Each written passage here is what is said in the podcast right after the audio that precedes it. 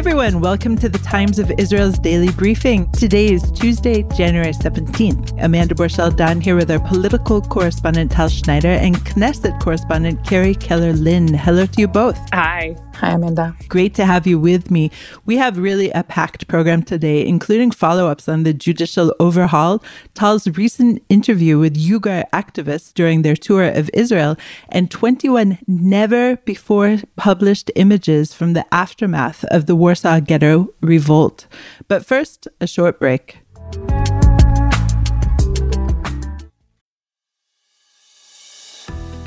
Do you or your clients have a commercial collection matter that's going nowhere? The Sarachek Law Firm specializes in the most challenging collection matters, whether it is a single matter or a portfolio of cases. They are based in New York with relationships around the world. Sarachek's proprietary databases and tried and proven methods have earned them an unmatched reputation for success in getting their clients what they're owed.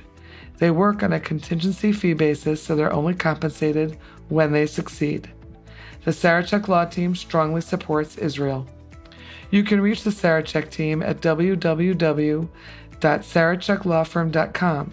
That's S A R A C H E K lawfirm.com or at 646 403 9775. The proceeding is an attorney advertisement, and past results are no guarantee of future performance.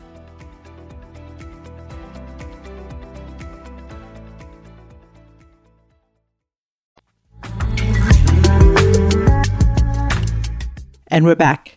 Yesterday, thousands of students in more than a dozen university and college campuses around the country held a one hour coordinated strike against the new government's plan to overhaul the judiciary, saying they were fighting for their futures. Now, before we delve in too far, I'd like to ask you, Tal, whether you think all of the public protest against the wide sweeping reforms could actually cause Netanyahu to alter them. Well, this is the biggest question. We don't know that. In Israel's history, you had huge demonstrations who took down governments. If we're talking about Golda Meir's uh, 1973 post Yom Kippur War demonstrations, and you can look at the 80s with uh, Begin in power, and you can also look at just you know two years ago when huge demonstration actually you know got Netanyahu to lose the government for the first time in in 13 years for him. So right now it seems unlikely because this government is very new. But demonstration is something not for the short term. They had 100,000 people in huge rain and cold last Saturday. I've talked to people from the opposition yesterday in the Knesset, and they said to me, the potential is much, much bigger. Carrie, you have any thoughts on this? I, I, think Tal said it well. One thing an activist said to me, and this kind of echoes with something Tal wrote about last week, is that in addition to pressure on the government, these protests can also be pressure or even coverage for municipal authorities who might want to defy some of the government's decrees, especially where it would touch um, areas more under their bailiwick, such as education. Um, so if you see such a, a large uprising from the public, especially in areas where you might be a municipal leader. Perhaps this is backing for you to, to come out against some of the policies that you might not agree with that the government is pushing. And what we haven't seen in major force is the those who support the measures. And one could think that's just because, okay, they're in power, they support it, so what? But also, we heard statements from Justice Minister Yariv Levin that there is potentially increased support of these uh, judicial overhaul measures because of what, Carrie? Well, he said something interesting yesterday. He basically said the quiet part out loud. Levin has been a long-time ideological advocate of overhauling the judiciary, but only in the past few months, in the past year, has he actually gotten support from his party and from its party leader, Prime Minister Netanyahu, to actually push them. And what Levin said on the Knesset floor yesterday was the public has seen the three uh, charges brought against Netanyahu in his ongoing corruption trials and has said, no, we need a, a we need reform. It's been awakened to the need for reform. So you know, the opposition has has long held that this Likud push for judicial reform is tied to Netanyahu's ongoing trials, his you know possible desire to want to get out of them. Remember, in January last year, we were discussing a potential plea deal even to close these trials, um, and so Levin said that, and and basically a, a bunch of people jumped on and said, "See, we knew." Okay, so we've mentioned the opposition, and let's hear about statements from blue and white head Benny Gantz about his overt willingness to collaborate on bills that are pushing for a judicial overhaul. Why should Netanyahu even need Gantz's cooperation? Well, he does, and, and he might in the future. He does and he doesn't. So Netanyahu doesn't technically need Gantz's cooperation to push this judicial reform platform right now. Remember, Likud, as well as its far right and ultra orthodox allies, all want this reform platform, which would put um, parliamentary supremacy over judiciary to go through, and they all want it for slightly different reasons. He might want Gantz's support if you believe a couple of different scenarios. One, creating a reform that would have less uh, public opposition to it because you brought in the second largest party in the opposition, a big center right party, where there are actually a number of party members under Gantz, including former Justice Minister Gideon Sa'ar and um, Matan Kahana, who in the past have also pushed for reforms, not unlike in flavor to the one that Likud is pushing, just not to the extreme to which Likud is pushing it. Uh, another potential scenario, if you want to go further out, um, and the and the you know speculatory spectrum that's a that's a phrase is um, with with Gantz uh, signed on to these reforms, there's a way for Netanyahu to actually form an alternative government uh, without certain extremist elements, you know, specifically maybe uh, taking Ben Gvir out of power one day and, and replacing him with Gantz. Uh, a lot of people say that one of the ways this government might fall, looking towards the futures on clashes to the right, especially with Ben Gvir. Um, I think it's no secret that Ben Gvir has the most tension among him and the other party leaders. And so if Gantz is on board with judicial reform, which is the most uh, extreme of the proposals that the coalition is pushing right now, then it would be possible to maybe change the uh, change the makeup of the government. Tal, jump in here. I'm sure you have thoughts about why Gantz is overtly offering his support or cooperation, at least, for these reforms. I think uh, for several of the issues, such as the override clause, uh, Gantz is willing to go for something that is 80 members of the Knesset, the two third. So he's willing to go to an override clause that will you know, when you, you want to override uh, the Supreme Court decision, you need the opposition, the potential opposition in the future to do that. I think he's unwilling altogether to go for the nomination of the judges, get the judges of the Supreme Court to be decided by the government, or is unwilling to change the status of the legal counselors of the uh, ministries. So Gantz is talking to the center of Israel, is saying, like many people say, judicial system needs some changes. Uh, those changes need to be carefully done because the prime minister is on criminal trial. He's he's talking to that crowd, the crowd of the center. Uh, let's talk. Let's do something. Let's avoid this. Uh, what they now call fear of um, civil unrest among different groups in, in Israel. Let's uh, avoid it and do something.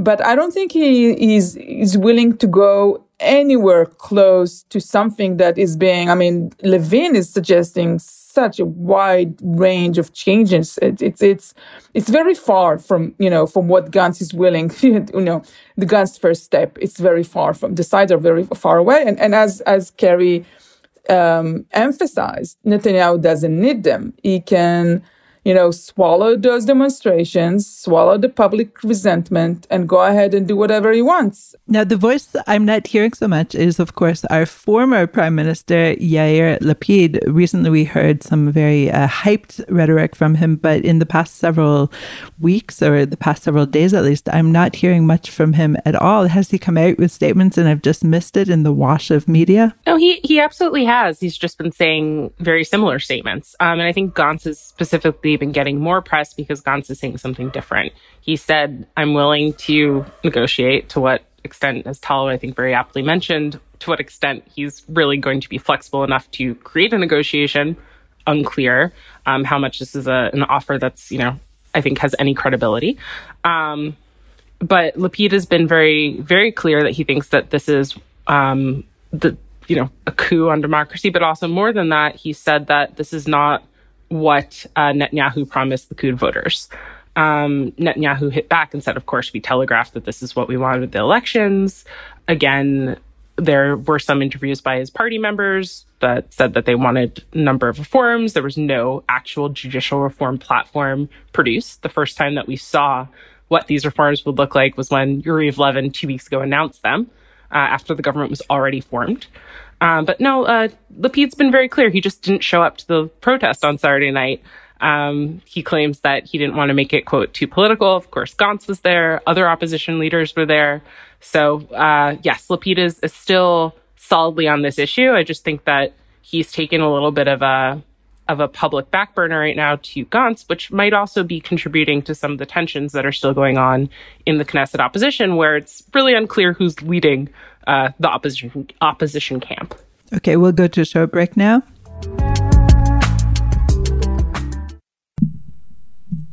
The world we live in isn't perfect, but it doesn't get better on its own. That's where the work of activists comes in. Whether it's environmental justice, animal rights, or disability advocacy, there are people all around the world striving to make it a better place. That's where All About Change comes in. Host Jay Ruderman talks with activists about how they do what they do and what inspires them to keep going. Because activism is all about change. Listen to All About Change wherever you get your podcasts.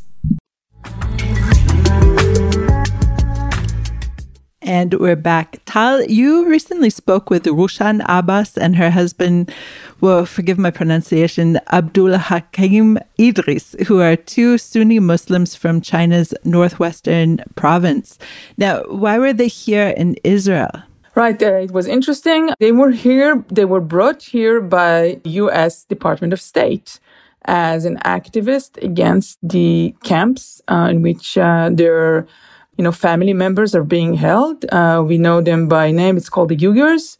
This is the Chinese Muslims living, as I, as you said, in the northern western part of the country. Rushan Abbas and her husband Abdul Hakim Idris. She actually lost touch with her sister Gulshan Abbas, who was a, a doctor, physician in China. The, her nieces live uh, right next to her in the United States, and one of this is five years ago. So one of the nieces uh, was about to give birth. She couldn't get her mom over the phone. The family started looking for her. She went missing. And as per Idris, he is lost. I mean, he doesn't know where the whereabouts of 24 family members, brothers, sisters, parents, nieces, nieces, uh, cousins, and so on. According to phone calls they made, there's all those family members were picked up at night or a day by the authorities. The reason they were picked out is because Rushan Abbas was speaking against the Chinese uh, authorities in a think tank in Washington, D.C. So it was in a revenge atrocity, according to what we know. They haven't heard from them. They are touring uh, Western Europe, Eastern Europe with the United States Department of State, trying to raise awareness to their suffering, to the disappearance of their relatives. So I spoke to them. Idris has a book. Uh, Rushan Abbas participating in, in demonstrations. They're trying to talk to rabbis. They're trying to talk to, you know, Jewish partners in order to, you know, get people on their feet and do something to to save those people because they don't know the whereabouts. I mean, obviously, according to Abbas, this is she says three million people have disappeared. I we cannot, you know, I cannot confirm this. Uh, number. I actually tried to talk to the Chinese embassy in Israel to get their response. There, no one, no one is answering. We don't know if this number is true, but we do know from satellites images that were presented about six months ago that huge camps were being built. I think the images appeared on BuzzFeed first using, you know, just open intelligence um, images, things that you can look from satellite during on your computer, and you see the process of building some sort of areas uh, in in where the Uyghurs communities uh, live. So just a story that you know the international community is basically uh, mostly ignoring the chinese are very powerful in international bodies the un and the security council and so on so it's very very hard for them to raise awareness and um, action to to their suffering now, Tal, you said you tried to get a comment from the Chinese embassy here in Israel, but have you had any blowback, any negative response from anyone about publishing this story both in Hebrew and in English? No, unfortunately, Amanda, no. I have to tell you one more personal, you know, viewpoint. As a reporter uh, in nine, in 2009, I visited the Guantanamo Bay, and I was taken to see the Uyghurs about 20 of them that were held in what they called uh, iguana camp at the time on on the Cuban beach. Those people were minors, underage. They were picked up by accident. The United States did not intend to pick them up. They got the wrong intel on those kids. They took them and then they were held. I mean, it took them like two years to find out that those Chinese Muslim had nothing to do with any kind of terror uh, attack. But then they were not able to return them to China or do anything else with them because none, no one wanted to take them. By, by the time I visited this place, they were already adults. And Rushan Abbas was actually, she served as the official translator for the American military to help those minors uh, than, than adults that were held. They were held about seven to eight years in the Iguana camp. She helped resettle them. She helped uh, talk to them another aspect of this very, very sad story. Wow, Tal, I'm just blown away by that. Thank you so much for sharing it.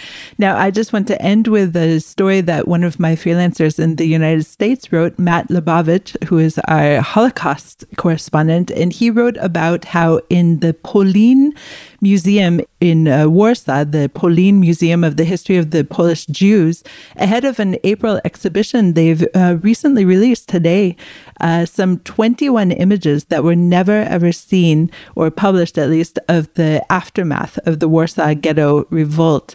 Now, way back in 1943, a Polish firefighter captured 48 images while he was fighting the fire that of the of the Jewish ghetto just being raised by the Nazi regime, of course, and he was fighting the fire to make sure it wouldn't spread to area in Warsaw. And this firefighter, 23 year old Zbigniew Leszek Zivashevsky, please forgive my pronunciation, snapped 48 images. He published some of them after the war, and others and the negatives were just put into his family home's attic. And recently, his son recovered these images and he turned them over to the Polin Museum. And so 21 images that have never before been seen, and the negatives, which show the actual progression of how these images were taken during fighting the fire were now recovered and are being studied by researchers. And as we all know, every piece of evidence is so important in telling the story of these 7,000 Jews who died in the month long revolt and these 42,000 who were transported to concentration and death camps afterwards. So please check that out on the site. Tal, Carrie, thank you so much for joining me. Thank you, Amanda. Thanks, Amanda. Bye. Pleasure. Thanks for listening to the Times of Israel's daily briefing. And thanks to our producer, Gilad Brownstein, and to Gili Amar for this out of this world music. You can find us daily wherever you find your podcasts. And on our mothership, timesofisrael.com. Like what you hear? Consider rating us on Apple Podcasts or Spotify to spread the word. And be sure to check out our weekly feature, Times Will Tell, released every Friday. Until next time, Shalom.